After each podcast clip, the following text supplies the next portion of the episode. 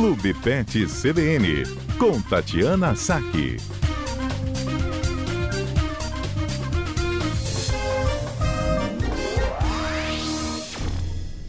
Doutora Tatiana Saque é veterinária que gentilmente participa do CBN Cotidiano nas tardes de quarta-feira. Doutora Tati, boa tarde, tudo bem?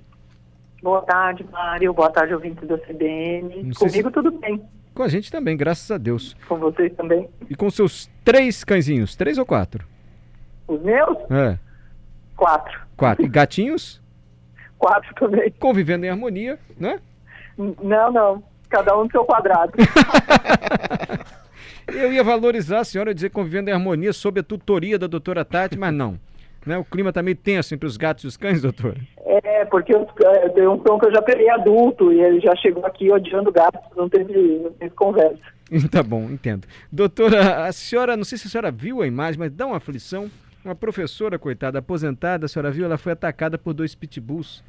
Se não me falha a memória, é. em Guarapari, não foi? Vila não, em Vila Velha. Desculpe, em Vila Velha. Pois é. é. E, e, a senhora viu essa cena? A senhora chegou a ver a imagem?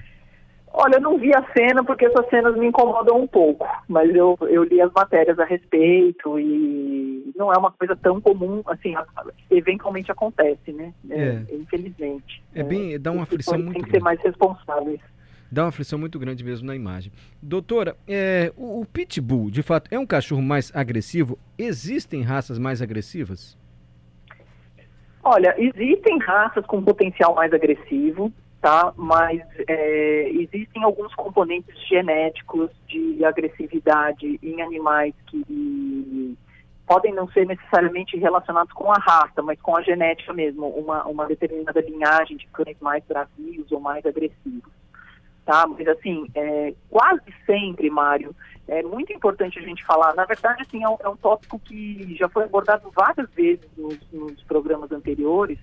É uma coisa que eu gosto de falar muito, que grande parte das vezes é, esses animais que atacam é, são animais mal socializados, né? São animais que não foram criados da maneira adequada, da maneira merecida, para que eles tivessem uma saúde psicológica adequada, né? Para convivência, seja com outros animais ou seja com as pessoas. Né? Então existe um componente racial, mas a gente não pode culpar só isso. Tá? Eu acho isso muito importante a gente frisar. É, é, se você pensar assim, por exemplo, no consultório, é, eu pego muito mais animais pequenos, de pequeno porte, que têm um, uma agressividade exagerada, do que animais de grande porte, do que um Rottweiler, do que um Pitbull, é, do que um pastor alemão. A diferença, na verdade, nesses casos, é o tamanho do estrago que um cão pequeno pode fazer né, quando ele te morde, e o que um cão grande com uma mandíbula potente pode fazer no caso de um, de um, de um pitbull ou de uma outra raça é, de grande porte. Mas, né? Mas assim, eu acho que tem esse componente da socialização e da criação do animal que é muito importante da gente considerar. E eu queria que a senhora explicasse melhor isso, assim, que tipo de atitudes podem levar o animal a ser mais agressivo e que tipo de atitude a gente deve ter com o animal para que ele não seja agressivo, assim, é, é carinho mesmo ou, ou, não, é, não é só carinho então, assim, com o animal? Por favor. Não, a primeira coisa, assim, é, é, é, importante a gente ressaltar que o período de socialização do animal, é, ela vai, ele vai dos dois meses aos cinco meses de idade, cinco, seis meses de idade.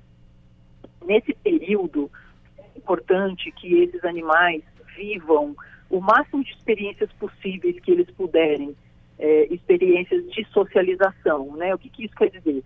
É, quer dizer que eu vou apresentar esses cachorros para crianças, é, esses cachorros para idosos, esses cachorros para pessoas de cor branca ou para pessoas de cor negra ou para pessoas de cor amarela.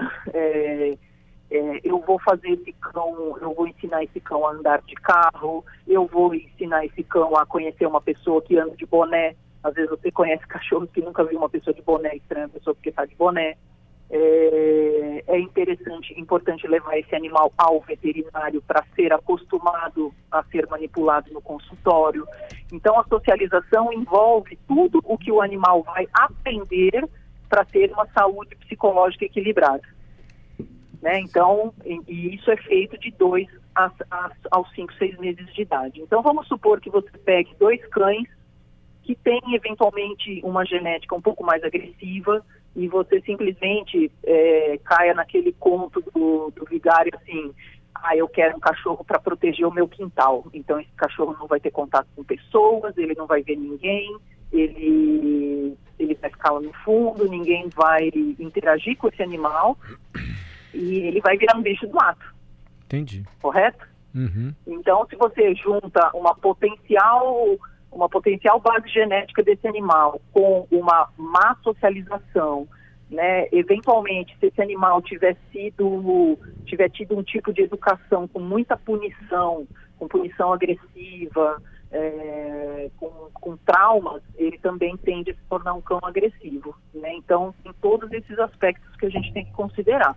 Perfeito. E é, é bem novinho o animal, quando ele adquire essa socialização, pelo que a senhora diz, de dois a cinco, seis meses? Dois? A senhora disse então que o animal ele adquire essa socialização quando ele é bem novinho, assim, né? Quando ele tem entre quando dois ele é e bem seis novinho. meses. Sim. Isso, quando ele é bem novinho. Tanto é que a gente observa que, por exemplo, animais que foram retirados da ninhada muito jovens, né, que não socializaram com os irmãos, ou que não tiveram o cuidado com a mãe, que foram desmamados muito cedo, ou que foram criados na mamadeira, é, que não tiveram aquele. Porque também no, no, no grupo deles, né, no, no, no, momento em que eles estão se desenvolvendo ali ao lado da mãe e dos irmãos, eles também aprendem a se socializar. Entendi. Então você pode eventualmente ter animais que foram desmamados muito cedo, criados na mamadeira, e que eles não sabem como se comportar adequadamente. Isso é um outro aspecto, né? Uhum. É, pelo que eu li na reportagem, Mário, assim, uh, eu percebi que os cães vivem na casa, mas ninguém vive na casa com os cães, né? E isso pode gerar uma falta de realmente socialização, animais frustrados, é, muitas vezes um animal com muita energia para gastar e que fica frustrado por estar ali naquele quintal sem nada para fazer e quando escapa é, acaba direcionando a agressividade dele para algum alvo específico, entendeu? Sim, doutora Tati está falando em tese, claro que ela não acompanhou de perto esse caso. O Ralph, nosso ouvinte, está mandando um comentário que vai ao encontro do que a senhora falou em relação à raça mais ou menos agressiva. Ralph diz o seguinte: Eu criei pitbull de puro sangue. O meu foi o primeiro a chegar aqui no estado do Espírito Santo. E o cão não é em si agressivo. E é o que escreveu o Ralph aqui em relação à raça. O Douglas, doutora. Ele... Oi? Pois não. Não, eles são cachorros fantásticos.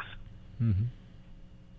O problema que a senhora disse é a diferença quando ele ataca, né? Porque a força dele é bem maior do que um animal. A força dele é maior e, e, e, a gente tende a culpar só a raça, né? E a gente não deve culpar a raça, a gente deve culpar a forma como a raça é criada. Aí, Ralf, a doutora indo ao encontro também do que você falou. O, o, Douglas, ele tem uma dúvida em relação a um ataque iminente assim de um cachorro. Se a gente consegue perceber tem algum sinal, doutor? Ele abaixa o rabo, levanta a orelha, algo do tipo? Me permita só ler aqui o comentário do Douglas. E aí a senhora responde em seguida. Olha só, um vizinho, seu Glauro, me ensinou que para evitar, que eu devia evitar olhar para o cachorro e também não correr nem gritar caso ele se aproxime. Não que eu tenha sido fácil ignorar os cachorros quando eu era criança, mas realmente depois disso nunca mais passei perrengue com cachorro. Pergunta aí para a doutora, é isso mesmo que a senhora indica? Enfim, é, doutora, é, é, é, possível perceber se estamos diante de um ataque iminente, de um, de um cão, se ele vai atacar a gente e como agir? Olha, quase sempre eles dão sinais, né? Assim, a grande maioria das vezes eles dão sinais. É, muitas vezes a gente não sabe ler os sinais, porque muitas vezes a gente não tem o conhecimento é, suficiente para entender o que aquele animal está dizendo para a gente, tá? Eu digo isso por quê? Porque muitas vezes o animal entra no meu consultório, só de eu olhar para o perfil do animal, assim, para eu olhar para o comportamento dele, eu já sei se ele vai me dar trabalho ou não na hora da consulta. Você percebe um comportamento, às vezes, imponente de um cão que quer marcar território em tudo e que não te olha diretamente. É, ou um cão que tem muito medo, o cão, o cão que tem muito medo, ele tem duas possibilidades, ou ele se acua totalmente, ou ele ataca por medo, né? Então, às vezes um animal, o animal acaba reganhando os dentes, ou ele rosa, é, mas pode ter animal que não dá um sinal e ele pode te morder, é, e ele pode te, te morder mesmo assim. Né? E qual era a outra questão? A outra questão é o seguinte: tem alguma atitude que nós podemos tomar ah, para evitar provocar um ataque de um cão? Estou é. andando na rua, estou vendo um, uhum. um, cachorro forte ali que fugiu. Pode ser um pastor alemão, pode ser um pitbull, um rottweiler, pode ser até um shih tzu. Eu estou percebendo que ele está do outro lado. É, que tipo uhum. de comportamento nós humanos, humanos podemos ter para evitar que ele queira nos atacar? É, a primeira coisa, assim, é, o, animal ele percebe na, na, na, nossa energia, ali, na nossa troca de quando a gente tem medo dele, ele sabe. Né? Então, se a gente tem muito medo, o cachorro sente o nosso medo. Né? Então, esse é um primeiro aspecto que muitas vezes a gente tenta disfarçar e não consegue. Uhum. É, a outra questão é assim, um cão muito medroso, é, se você fizer um contato visual com ele, ele pode se sentir ameaçado. Então, o ideal é que você não olhe realmente para ele. É, e os movimentos bruscos, é, o grito, né, se você começar a gritar, se você se desesperar ou se você seguir correndo, isso ser realmente um motivo para o cão ir atrás de você. Então, o ideal seria brincar de estátua e se fingir de, de morto, e não fazer o contato visual com o animal. Claro que se você está numa situação dessas, é muito difícil de você se manter muitas vezes calmo, né? Mas, mas esses seriam, seriam algumas, algumas dicas, né? Você ficar parado, estático, e o cachorro vai te cheirar, e, e, e muitas vezes ele vai te ignorar e continuar o caminho dele. Mas são situações. Depende de cada situação também, né? Doutora Tati, muito agradecido, tá bom? Eu que agradeço. Obrigado. E, na verdade, a gente tem, a gente tem que lembrar, Mário, pois que não. A responsabilidade é sempre do dono do animal. A gente não pode culpar o animal. Tá né? a responsabilidade, a responsabilidade é sempre do tutor. Né? Então, se você se você tem um animal com, com qualquer aspecto de agressividade, né, você tem que ter uma casa à prova de fuga desse animal, né? É, então a, a, responsabilidade sempre acaba recaindo pelo é, no, no, no, dono do animal. Eu tive um caso aqui muito grave no, no, no meu bairro que, do, que dois cachorros escaparam da casa e atacaram a cachorra de uma cliente minha e a cachorra veio a óbito e era uma cachorra de 42 quilos. Nossa. Ela era enorme, é, e ela foi atacada e ela fez uma infecção generalizada e acabou vindo a óbito, né? Uhum. Então, você está muitas vezes ali passeando tranquilo na rua e se depara com uma situação Nossa senhora. Inimaginável dessa.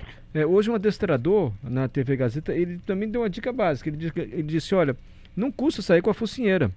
Ainda mais animais de grande porte assim, é recomendável para os tutores, os donos, usar a focinheira no animal. A senhora, a senhora vai concorda com isso? Sim, a focinheira é, é assim, o, o, o, o, tutor que conhece o animal dele, ele e, e, e, sabe que esse animal pode eventualmente oferecer um risco, o ideal seria que ele saísse realmente de focinheira. Né? Mas como que você faz no caso desses cães que estão no quintal, que por algum motivo conseguem ali derrubar um portão, cavar um buraco, pular um muro e sair loucamente aí para atacar as pessoas, né? Então, é, mas a focinheira é um item essencial, com certeza. Essencial. Doutora, muito obrigado, tá bom? Obrigada, Mário, eu que agradeço. Até a próxima quarta-feira.